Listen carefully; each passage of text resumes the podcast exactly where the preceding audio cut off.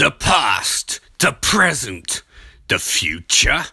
This is Friday Night's Fright. What the planet is listening to. Hello and welcome to season four of Friday Night Fright. Season four, season four. Four comes after three and two and one. One and three make four. Two and three make five. This is not season five. This is season four. Best season yet. Season where everything changes. Everything changes. You know, it's all going to change. All going to change. This is season four. Season four. Season four of Friday Night Fright. And then later, forever Question mark. Season 4, y'all. Hey guys, welcome to Friday Night Fright. I'm your party host, Ian Austin, as always. And on this episode, boy, we've got some fun stuff for you. We've got Creepshow 2, which will be recapped in three parts. And around those parts, we have two reviews of the first two episodes of Emily in Paris, which is a terrifying show, as I think you can imagine. And it's great to be back doing this podcast. It's really good. I know this episode's going to go up late than usual on Thursday. I'm recording this bit almost penultimate, I guess you can say, because second Emily in Paris review I haven't recorded yet. Um, reason for that is big news. My movie's gone live on YouTube. Barbara Bachchan is live on YouTube for free. Don't have to pay anything to watch it. It's live on YouTube. I wasn't going to post on YouTube, but I had a terrible day at work yesterday, and I thought, you know, I just don't care. I want a win. So I thought I want a podcast come out, and I want Barbara Bachchan come out. It was going to come out in a few weeks, but you know, why not release it sooner? I'm under no obligation to release it too early, and I decided not to. So there you go. But on that score, I will talk some more about that in the epilogue to the episode. Um, I'll tr- I don't think I'll get you a link per se because no, I couldn't pronounce the link.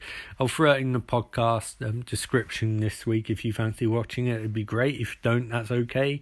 But I have to add that if you ever think I slighted a movie you enjoyed, watch my movie, tear it apart, and let me know how bad my movie actually is. Um, I don't mind. It was made for me and my friends, and it's a really, really weird horror movie, but hopefully someone will enjoy it. And enough about safe promotion, because obviously people get sick of it on to this week's episode.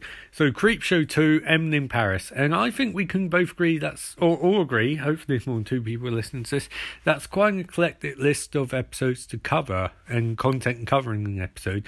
But I kind of like the idea of doing TV. I was going to do The Walking Dead Way Beyond, and I think I still am.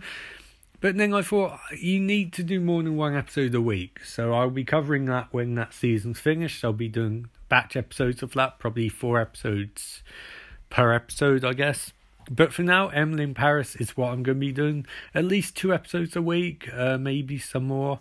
And if it's popular enough, maybe I'll get a spin off like Flash did before I stopped doing Flash. Um, I'm sure at some point I'll go back to Flash, but I need a break from that. So there you go. Anyway, enjoy this week's episode, and I'll be back after a brief word from our sponsor. So, Creepshow 2 starts with a sequence in a street with a little kid named Billy, little boy named Billy, he's about 8 9, um, walking up to a truck as it pulls up. And after truck, we find pops out the creep, played by Tom Savini. And this is a particularly, like, obviously I haven't seen Creepshow 1, so I assume this character's in Creepshow 1. And when I do my recap for Creepshow 1 or Creepshow, I'll maybe make less jokes about it because I've already made jokes. This is a movie watched on Apple TV, by the way, on Arrow TV, even by the way. But he has balls on his chin. That's fine. He just he has balls on his chin and he comes across as a massive paedophile, but that's okay um, because it's a weird horror genre. So he jumps out and he starts making re-creep comments about Billy being first to read the horrifying new issue of Creepshow, and I'm like, okay, you know, we've got a comic book within a movie. I'm sure this is in the first one, but again, I haven't seen first one, so I'm commenting on it for the first time. I'm viewing it first time.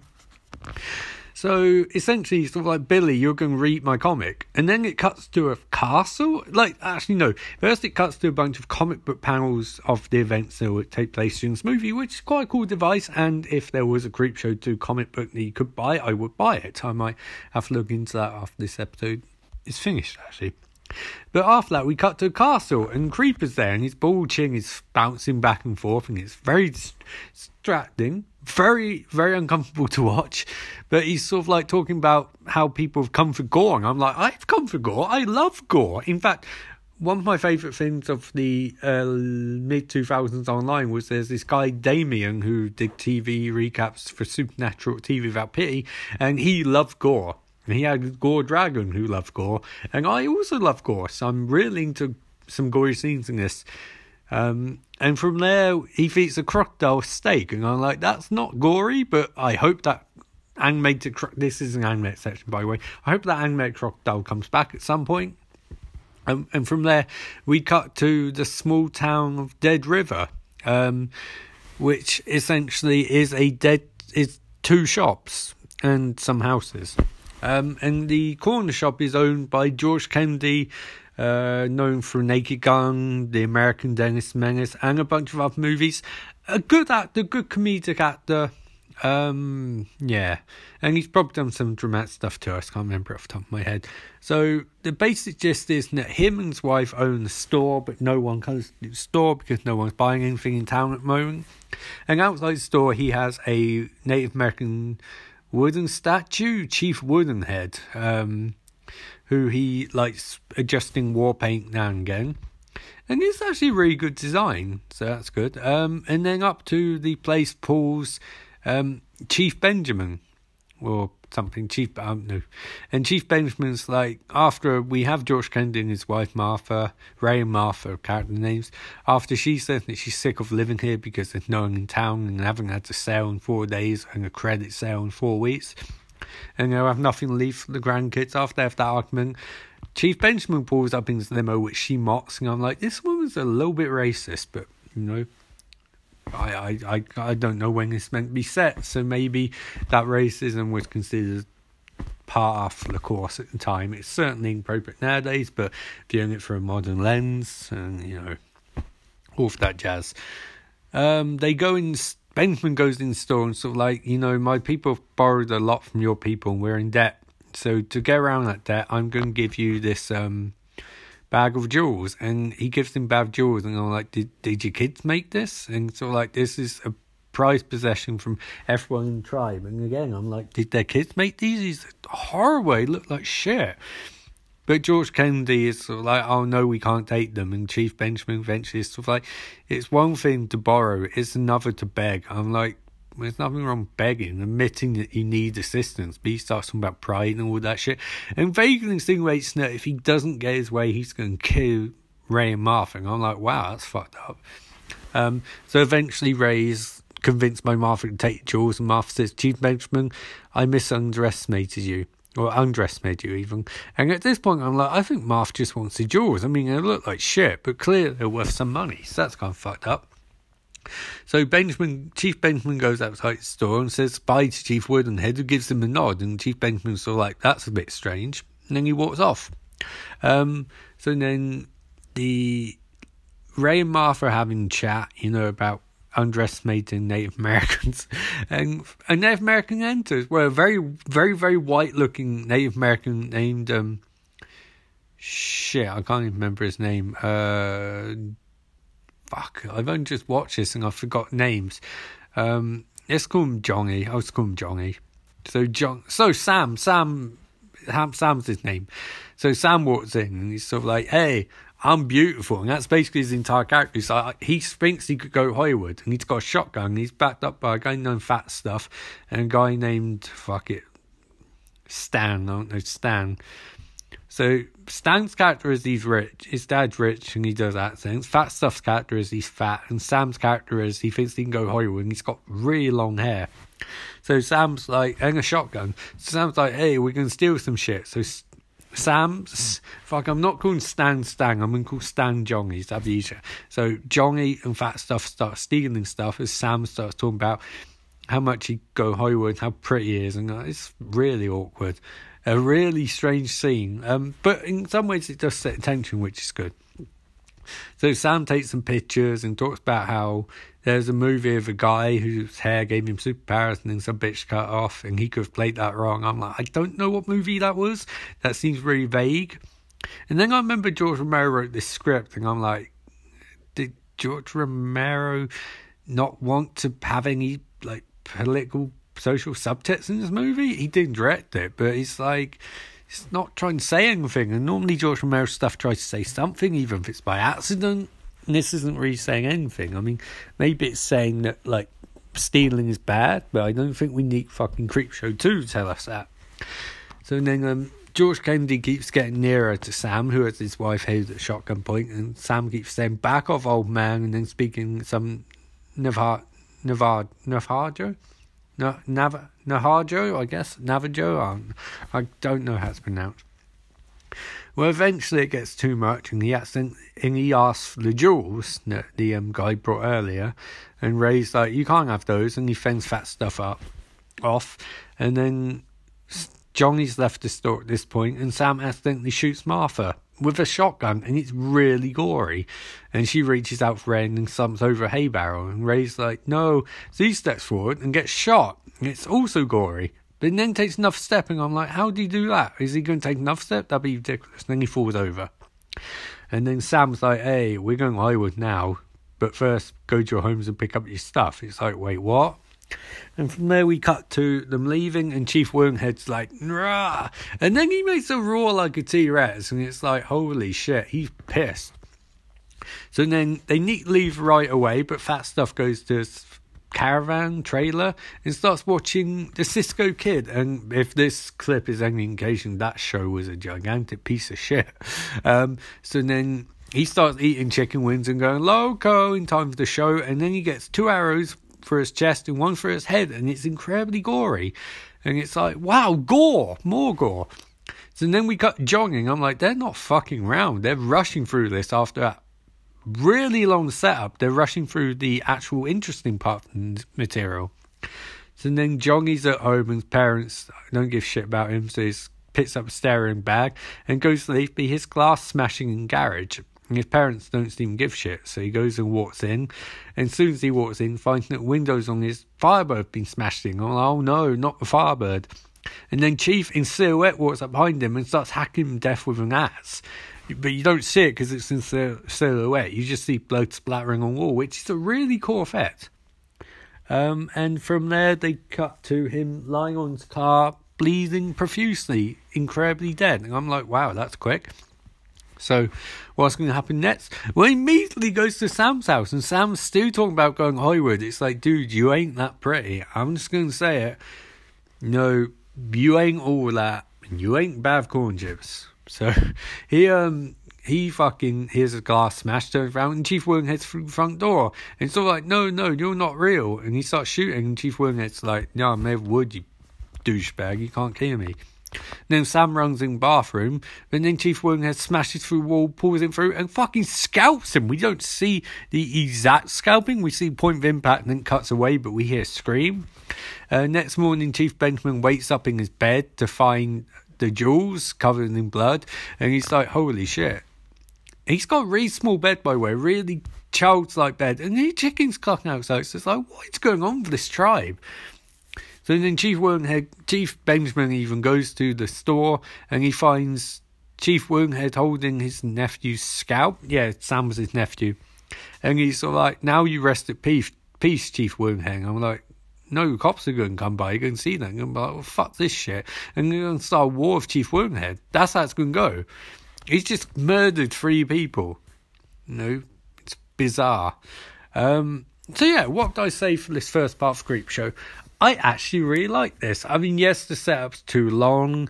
Um, some of the dialogues are tad ham fisted, and it's a George Romero piece with no social commentary whatsoever but it's really entertaining. It moves. It when it gets going, it gets going really quickly, and the setup does actually help mean things resonate a bit more. Characters aren't great; they're very thinly sketched. Obviously, it's a half hour.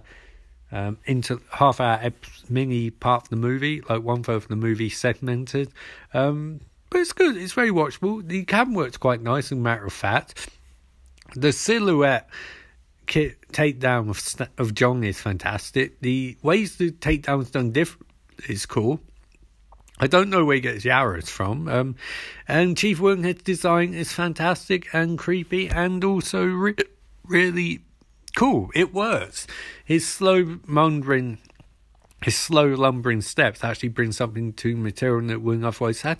So yeah, so far I'd say very good. What would I give it? Um four out of five. I really enjoyed it. I know it might sound like I didn't. There are some critiques I had of it, but I generally thought they did a really good job. And yeah, it's kind of, and I think gore's kind of interesting too, because normally in these sort of things, you know, they'll unplay a bit. This one didn't go full blown like Jap J horror gore, like the you know some of those movies I'm talking about. Um, oh shit, Ichi Killer stuff like. Didn't go to the point of having semen dripping down and chains through hooks.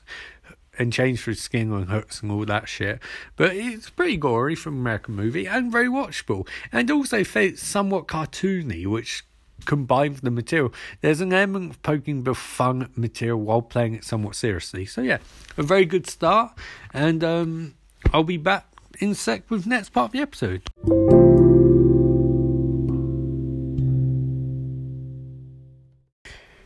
Emily in Paris is the story of Emily in Paris. It's created, written, and directed by, I think, Darren Star, the guy who makes Sex and the City. And already I'm thinking, Ian, why are you watching this? Why are you watching this? Why are you watching this? Well, because my version of horror is watching romantic comedies, so why not?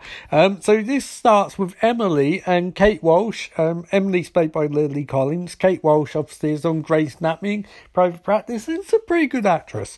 So Kate Walsh is the boss, who's sort of like, yay, I'm going to France, yay, and um, Lily Collins, Emily is like, yay, I'm getting promoted, but then her boss is like, oh no, I'm going to be sick. And she throws up. Like, and they look at each other and they're like, oh my God, you're pregnant. And she's like, I'm pregnant. And they're like, how? And they're like, what? Why? And then we cut to the next scene where the aptly named boyfriend is like, hey, sports. I love sports. And Emily's like, guess what? My boss is pregnant. And the boyfriend's like, how? How is she pregnant? She's old shit.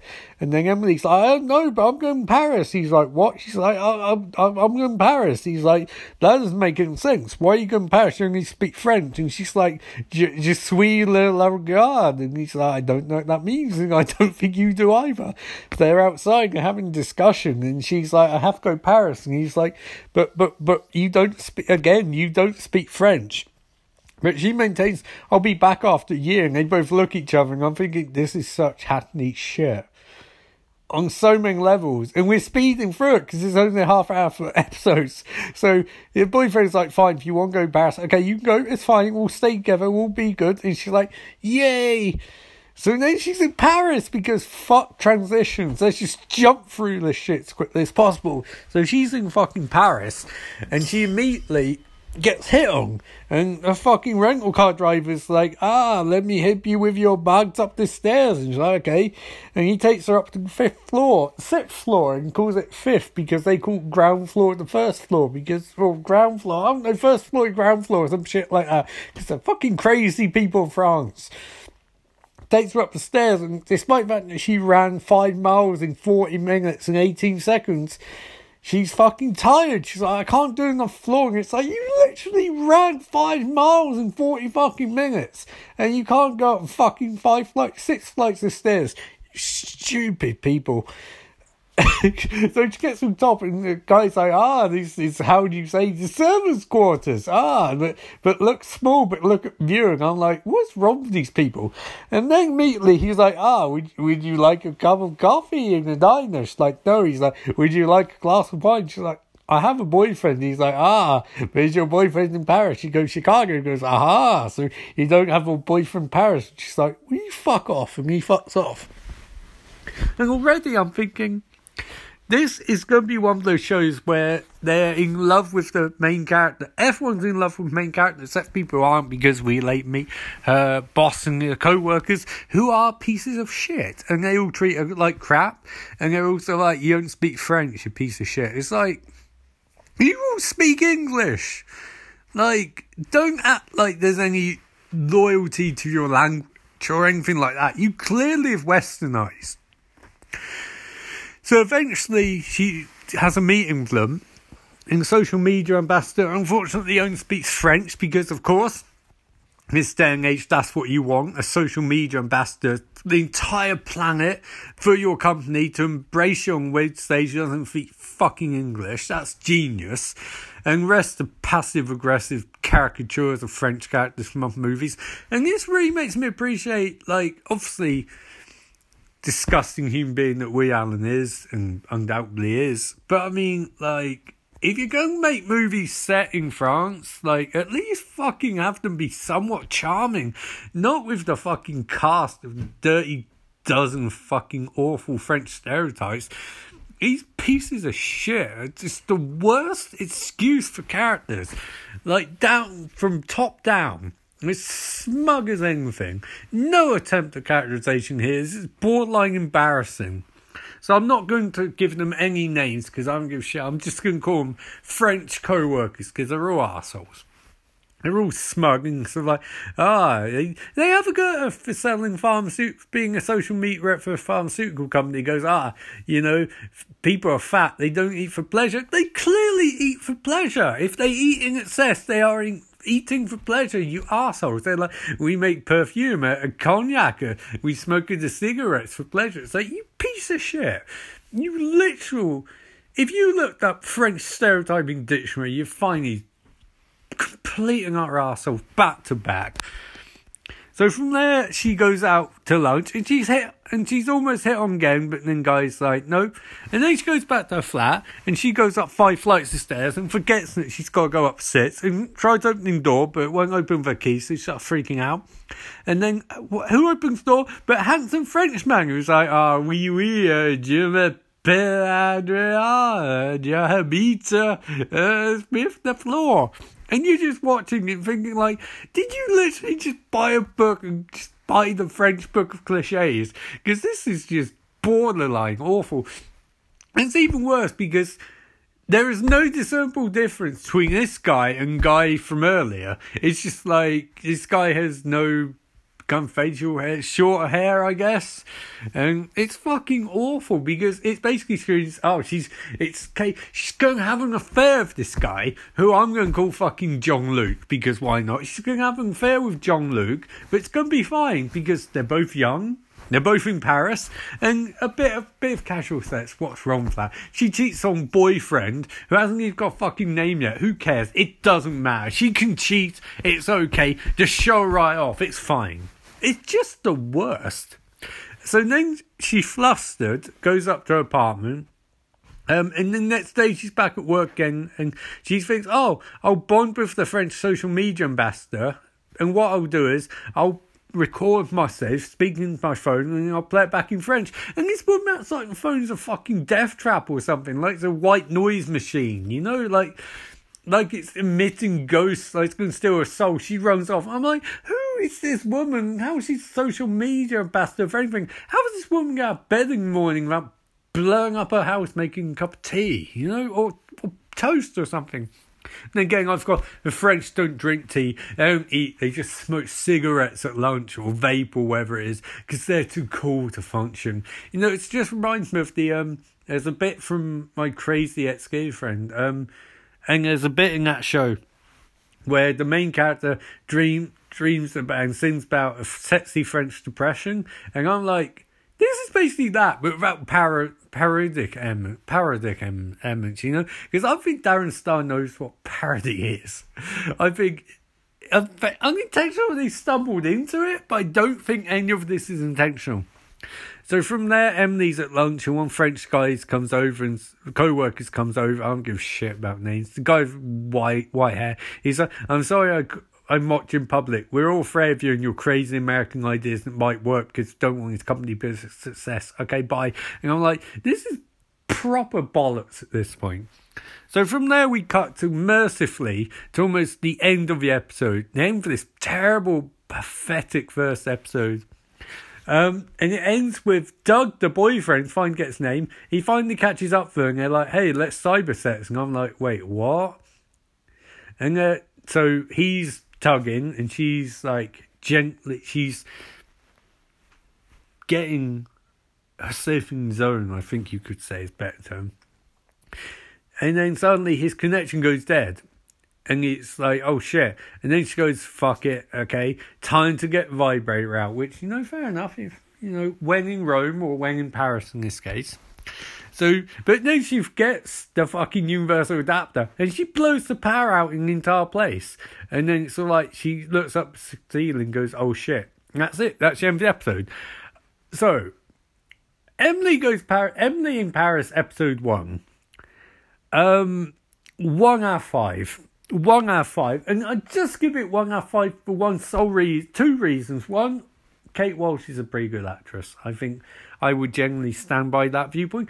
And also, so half point for that, considering she's barely in it, and half a point for Lily Collins being charming and likable, even when her character's not charming or likable, and has an Instagram obsession and doesn't have many redeeming qualities, and the writing's atrocious, so she has nothing to work with. And she still comes across as likable, despite the fact that she's playing a really insufferable character. So one out of five. Um, first of my weekly reviews of Emily in Paris. I know it's all up on Netflix. I understand that, but there is no fucking way that I'm doing a batch recap of this shit. One a week. That's it. One out of five. Try again next week.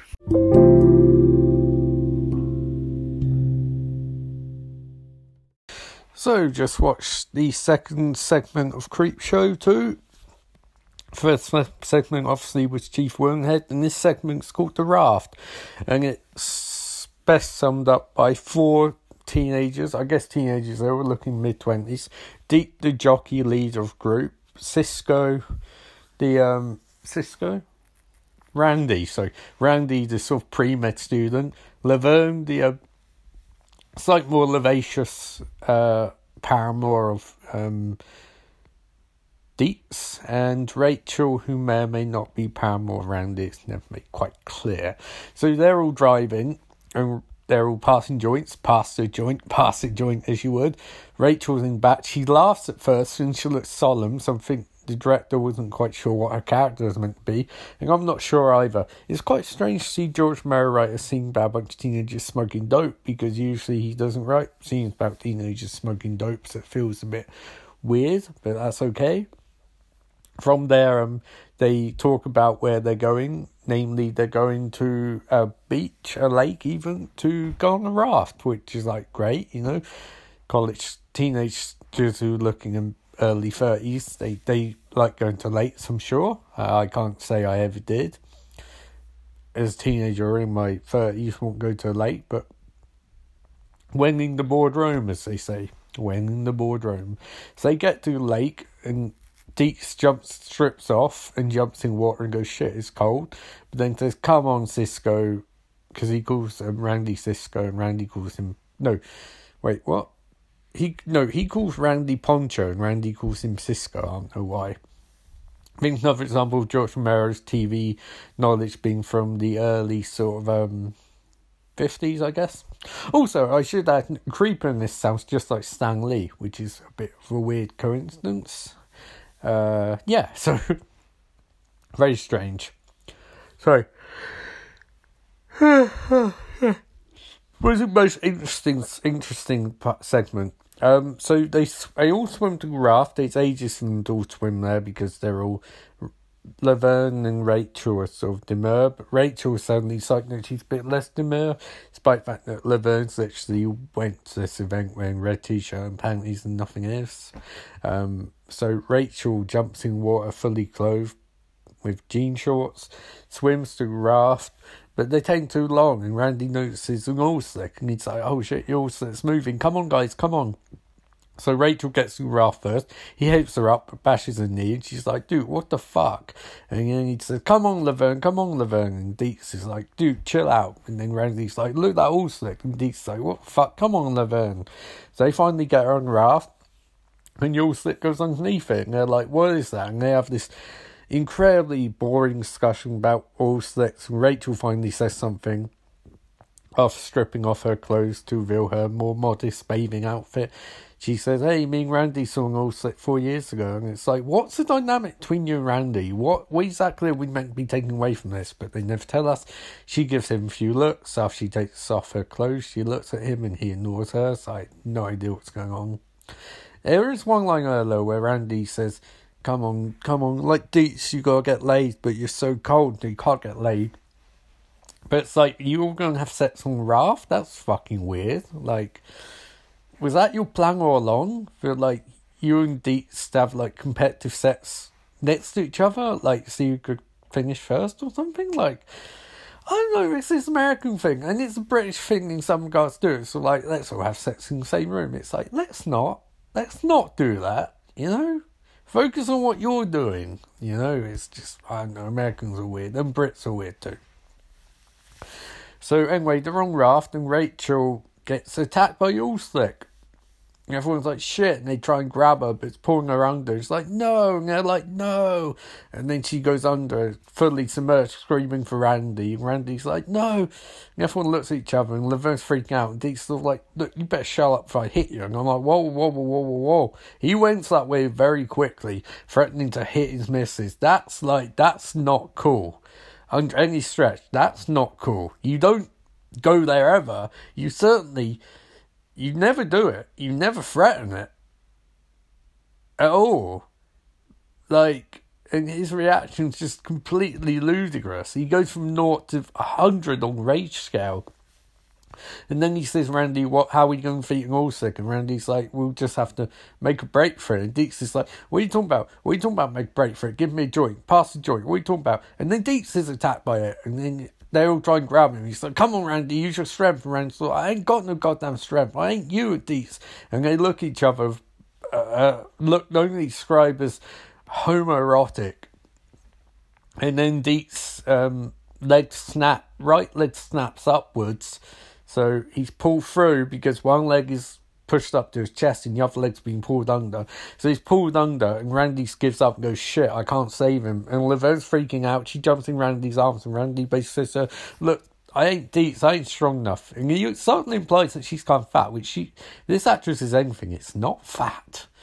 So he's saying, look, all you have to do is stand on board. It can't get you, can't get you if you're standing on board. And I'm like, I don't think that's accurate, even slightly. But you know what can do. So he finally puts her down and they hug. And he's like, Look, we'll keep watch.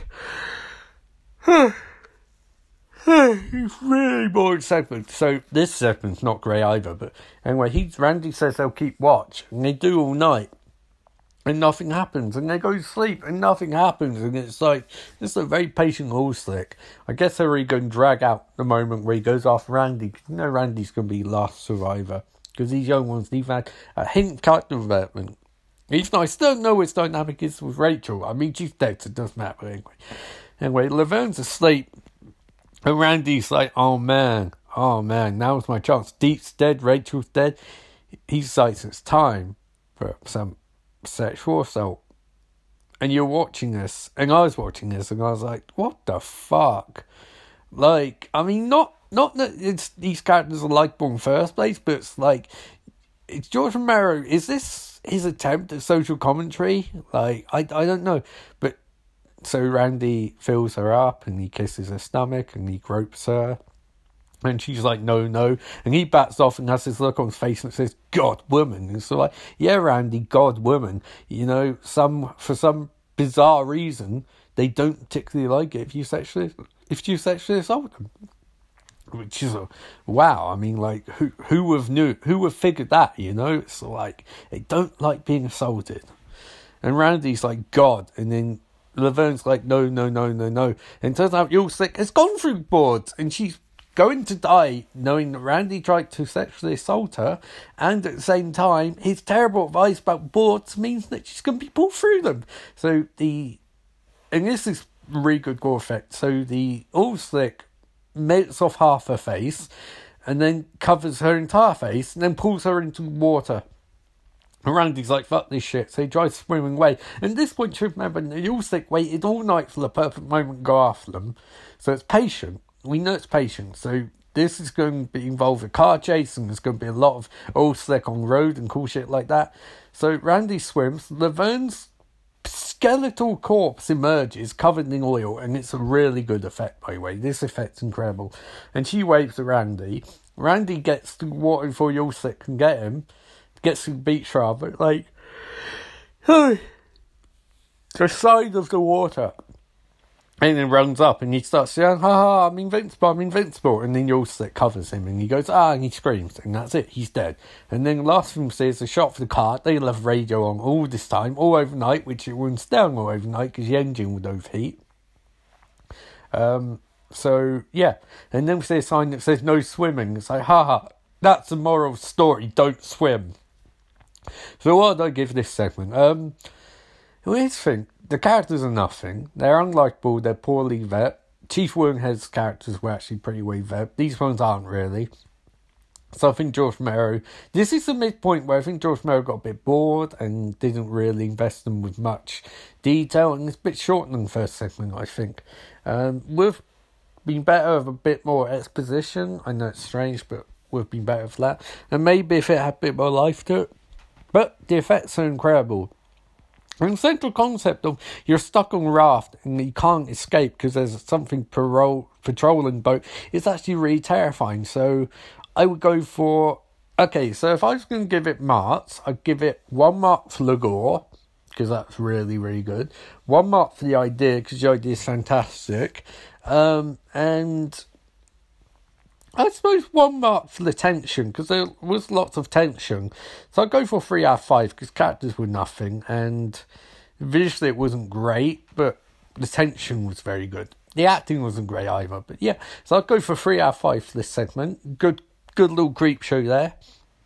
And in change of pace, um, from what I was originally planning to do, next up would be second episode of Emily in Paris, and then I'll finish off with Creepshow part two, Creepshow 2, the third part.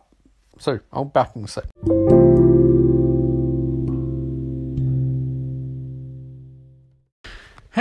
It's time for Emily in Paris episode 2. This episode obviously follows on from last one where Emily tried to have cyber sex with her boyfriend and powering out in her apartment. But guess what? We're not having any follow up with that because Emily's gone for a run this morning. She's run five miles, she's exhausted, and she goes up five flights of stairs, tries using her key, and before anyone can say, Oh no, not again, she's accidentally knocking on Gabriel's door. Gabriel was sort of like innuendo, innuendo, and she says, "Sorry, I'm sweaty, I'm wet, but not that kind of wet. I'm sorry." And she's very clumsy and laughs awkwardly. And he says, she says she won't bang on his door again. He says you can bang any time, and she stumbles up the stairs. And already we're thinking they're gonna do this sooner rather than later, aren't they? And then we find out the truth of that statement because um, Emily's, well, you don't find out yet. Emily's back at work next day and everyone's an asshole again. Um, and that's really getting old and it's only been one episode. F1 mocks her and says she doesn't speak French properly and tells her that she doesn't understand France. And she's very smug to her boss. And that's one thing I don't like about this show. They're going for the culture clash, but everyone's so horrible to each other. Like Emily, you would think as someone who rose up ranting America would understand base. Well, you probably because she rose up ranting America. But she's so rude to her boss, like really rude. And her boss eventually goes, Fine, you can go to a party tonight. And Emily's like, Yeah. And she goes, But don't wear that. So Emily wears dress to the party and she meets this guy, Antoine, and his wife, Sylvia. And you find out the big ups in company, and this guy starts flirting with Emily really badly. It's like, is everyone on show want to fuck her? I mean, she is a very pretty woman, but like her personality is a bit wanting, and also the idea that oh my god you're exotic American in France is like that's not really anything. Like it's a pretty lazy, poorly thought out story reason. I mean, we mock stuff like Twilight, and she does have more personality than someone like Bella does in Twilight, but at the same time, it's still creepy that they're obsessing over her to this extent. Anyway, Antoine's basically like, you smell like expensive sets and says if you you need a French boyfriend, he can teach you France in bed best way to learn French. It's like, I know if that really holds up, but again, it's winging the boardroom, as they say, or the boardroom, as they say. Sorry, I love that line. Uh, many people don't. I enjoy it. I like that ref. I like that sentence. So Emily is um, uh, proposition, and the boss next day says to Sylvia is a friend of mine. Don't flirt with her husband in front of her. And also, he wants you on this project, but you're not on this project. You're on Vagina Project, you know, the Moldy Vagina Project. And at that point, I'm like, too much fucking information show. we like guys, I wouldn't want a love discussion about crusty penises or anything like that. So if I don't if I don't want that, I'm equal opportunities. I don't hear about anyone's crusty dick. I want hear about anyone's moldy vagina. That's just me. I equal opportunities. Don't want to hear about it. But they're like, Emily, you're on this project. And she starts getting flippant with them again. So her boss explains to her, you deal with pharmaceuticals. This is a pharmaceutical sort of pro- medicines, medical product. product. So just do it. And Emily looks at her like, you bitch, I hate you. And after this, we find out that the reason for that, she doesn't want Emily and Antoine's project is that she's em- Antoine's mistress. So Emily's like, what? So she calls up Mindy from last episode. They go out to lunch. And Mindy's like, yo, no, it's French, you know, they fuck everyone, but they discreet about it. They don't discuss it, they tolerate it. It's like, what is going on in this show? So, um, then they're a restaurant, and Emily's like, this steak's disgusting. I don't want it. Despite the fact she hasn't eaten it, she says, do waiter, take it back. He's like, no. He's like, you take it back. He's like, no. She's like, you get chef out here then, and waiter walks off, and then Mindy's sort of like, no, no, no. See, in France they cook how they want cooking, and it's like, I'm an American. They'll cook it where two of them cook it. So the chef comes out and it's Gabriel, and he's like, you know, just eat your fucking food, okay? Shut your, shut up and eat your fucking food. You want me burnt to a crisp by wood, but fucking try it first, okay? So Emily tries it. So, oh my god, it's gorgeous. So tender. Mindy's like, yeah, his meat is pretty tender, isn't it? And Gabriel's like, yeah, Emily, I'm to go in kitchen now. So he goes in kitchen. And Mindy's like, I would bone appetit him. I'm like, that's the stupidest thing I've ever heard. And I just made a terrible horror movie called Action. So out now on YouTube. uh, shameless. Um, so Emily Paris continues with um, uh, the guy, Emily deciding that she needs to speak to her boyfriend. So she calls him up and boyfriend says, yeah, I'm, I'm not coming Paris. We're breaking up. And I'm like, why the fuck was she giving boyfriend anyway? What's the point of that? You immediately, like, the only reason to have that would be for the moderately interesting drama of her debating whether she should cheat on her boyfriend or not, and you fucking cut that because now she has no reason not to fuck Gabriel or Antoine or fucking anyone. No, she can fuck anyone. It doesn't really matter at this point. Also, earlier in the episode, she says she usually prefers men, so you know that's Mindy's going to turn into a crazy, crazy, obsessive lesbian or something. I don't fucking know. This show's terrible as is. Might as well go full blown terrible. So Emily breaks up with her boyfriend and then cites that she's going to tweet about her job and Instagram about her job and products in her job. And I'm like, Emily, it's a really stupid idea. But she does anyway. And it's retweeted by someone named Bridget Marcotte. I have no idea who that is. But all her co workers are like, oh my God, that's amazing. She got retweeted by Bridget Marcotte. And they invite Emily to their table. And so I'm like, Emily, yeah, yeah, yeah. But Sylvia's like, oh, no, um, uh, her boss, I don't know her name is. Um, uh, let's call French, Frenchie. Frenchie's like, no, she shakes hands, says at the camera, and that's it. Um, one out of five. Terrible episode. Absolute terrible episode of TV. What's the point of introducing boyfriend at all? What's the point of getting rid of him so quickly? At the same time, why do they constantly have these weird, creepy scenes with her and Gabriel? Why are they wasting Lily Collins actually being rather charismatic and a good actress in this crap? Why are French bosses so offensively rude to her? Why is she? Why is Emily angry that she's been put on products that she's got some knowledge of? Why does Emily keep blabbing about things that have nothing to do with her job? Why is she seemingly so oblivious to all these creepy men flirting with her? Like she says that she's got a boyfriend, but he's done this. Oh yeah, yeah. Why is she so awkward around Gabriel? You know, it's a lot of questions, and I understand complexities, and I understand attracting people and not being able to deal with and all that stuff. But this doesn't seem like it's being written by anyone with a female, even a slight female perspective. You know, this seems like it's just like Sex and City, where when I admit I've watched a couple of episodes of Sex and City, and I read a really interesting article that said essentially Sex and City is about four gay men, but they couldn't put four gay men on screen in a series like that. And times they cast four females instead. And uh, yeah, so this feels like that. This feels a really strange series, and I don't think it's entirely working. And I think it's really badly written, and just complete gibberish. Um, yeah, one out of five, really poor. And so far, this se- this series has two out of ten, which is really bad. So who knows? Maybe next week will be better. I doubt it, but maybe.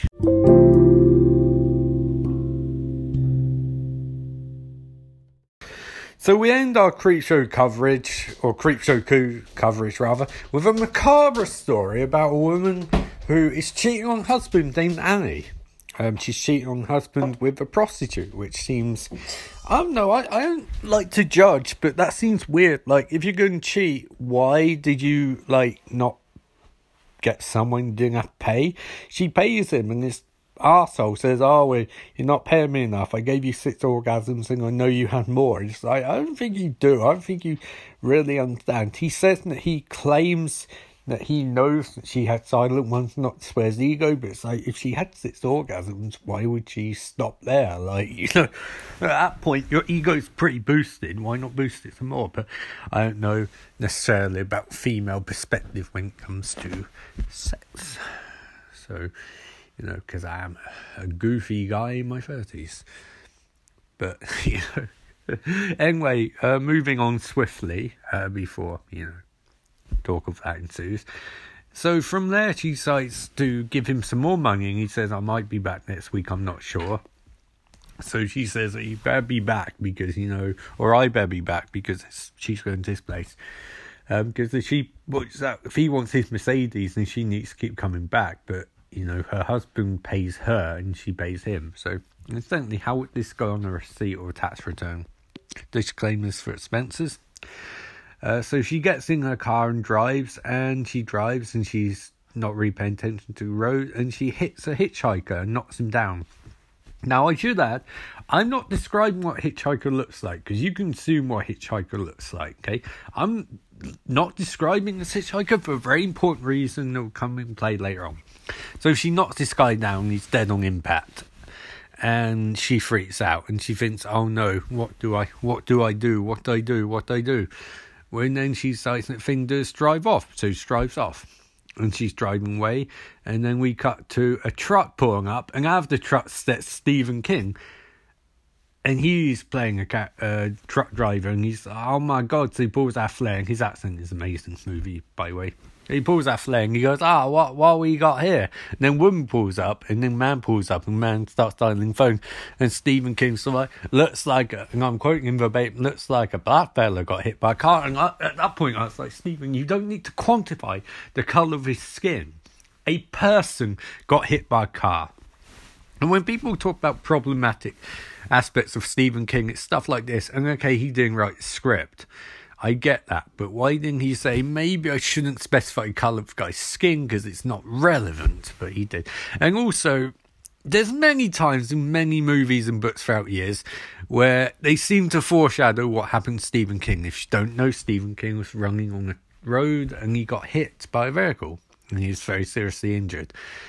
Well, that's sad, but it's also bizarre because like in this movie he's talking about some guy got creamed by a car on the side of the road and then that happened to Stephen King in real life and it's kind of like it's kind of very strange and also you know bizarre that he would be in a scene talking like that and sort of like going ah oh, some guy got creamed by a car and acting like it was a jolly thing. Obviously this isn't Stephen King playing Stephen King I mean, he can't act. Just Stephen King playing a character in a movie, but at the same time, it's very strange that it's something which is actually reversed in real life a fair few years later. So from there, this woman drives off, the guy's dead, and she starts freaking out because he starts appearing everywhere and then appearing in front of a car. She hits him again. He appears in the car, she kicks him out the car, and then finally she rams him into a tree and he's sort of like got a ride laid and She's freaking out, but she tries killing him again because she's convinced that he's not real, so it's fine. So she runs him over a fair few times and finally thinks she's survived, and she's freaking out at this point. Sort of like, well, at least I've got a valid excuse being home late. I'm like, you have to. Your husband very select part of that story. So she gets home, and her husband isn't there, and she's like, oh, okay. One time I finally get home Hi, sorry about that. Got a phone call from parents, but I'm back now. So essentially, this short ends with her driving home. Her husband's not there, and hitchhiker murders her in a car and tries licking her face. And eventually, we cut away to outside, and we get a ripple effect indicating it was all a dream. Then we cut back to her husband pulling up. He finds her in garage and her car's smoking and she has a thing over her chest saying Dover. So she's dead. Um, and that's how that story ends. Um, yeah, uh, here's the thing that probably does this a disservice because it's genuinely quite creepy sequence. There's a lot of repetition to it. There's a tad annoying, but general nature of sequence is creepy. The idea of you made a mistake and you can't outrun your mistake, it's going to haunt you for the rest of your life, is terrifying and really fucked up and something that a lot of people probably find a nightmare scenario. Um, but it's hard to describe in a podcast recap because not much happened. Same for the raft. At least with the first one, Chief Woodenhead, a lot happened in it, so it's easy to describe and fun to mock. But this is just a competently made horror. So I'd give it three out of five. Just competently made. So overall, that's uh, fuck. I'm going. So I'm going to say four, three, three. So that's 10, 10 out of 15. 10 out of 15 score, which isn't bad overall for Creepshow. Um, and then there's a little wrap up bit where Billy is assailed by some bullies, and these bullies, I have bit believe this bit's inspired by Stephen King. He doesn't seem to understand that you have bull- bullies who aren't homicidal maniacs. Um, Billy kicks one of them in groin and then runs off, and Bully says, I want his ass, which is a great line of dialogue. Kudos, George Romero, kudos. I don't think he wrote that. I think Stephen King wrote that bit. Anyway, they track down Billy. They go to ambush him, but a fucking plant eater, lotus plant, eats the bullies. And Billy starts laughing, and Creeper's like, Oh, we go, Billy boy. And it's like, it's just fucking weird at this point. Um, yeah, that's Creepshow 2. Um, I really enjoyed it. I don't think I've used more stories. I haven't seen first one, but maybe that's a better movie overall. I don't know, but I do enjoy Creepshow 2. It's not perfect. There's a lot of elements which don't work in it, but I like the fact that it's kind of schlocky horror because I am a purveyor of schlocky horror. As you guys all know all too well, I like my schlocky horror movies. And this definitely this schlocky horror movie. Uh, like I said, 10 out of 15, very enjoyable, very gory. The gore effects in particular for the last two segments were fantastic, and the effects on Chief Woodenhead were great. You know, whether it's a man costume, I don't know, but just the nature of it, where he moves and all of that stuff, looked very creepy and very cool. And there's some visual elements in there, not so much in Raft, but in this one and first one, there's a lot of interesting visual elements to the stories and construction for such stories. So I definitely recommend Creepshow 2 to anyone who wants to watch it. It's on Arrow TV. Get a trial for Arrow TV um, and watch it. Arrows, of course, make some fantastic Blu-rays this way, so definitely recommend buying some of those. If you are in HMV, they're usually doing deals of some sort, or in America, it's Barnes and Noble, I guess, or maybe um Zappo. Uh, I'm not Zavvi. That's it. Zavvi was a really good store. And yeah, there you go. That's um Creepshow 2.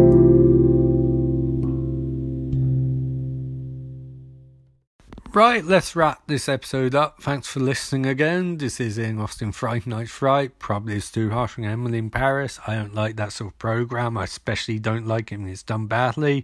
And this one was done really badly. So, you know, I can't really give it any props. I think I might as well view third episode next week as the first episode of the series. Clearly, they're not going to be consistent about anything. They're ditching characters like Clockwork not even like clockwork, like anti clockwork, and generally it's just really, really bad. It's not funny, it's not sweet, it's not dramatic, it's not anything. It's just it's just noise.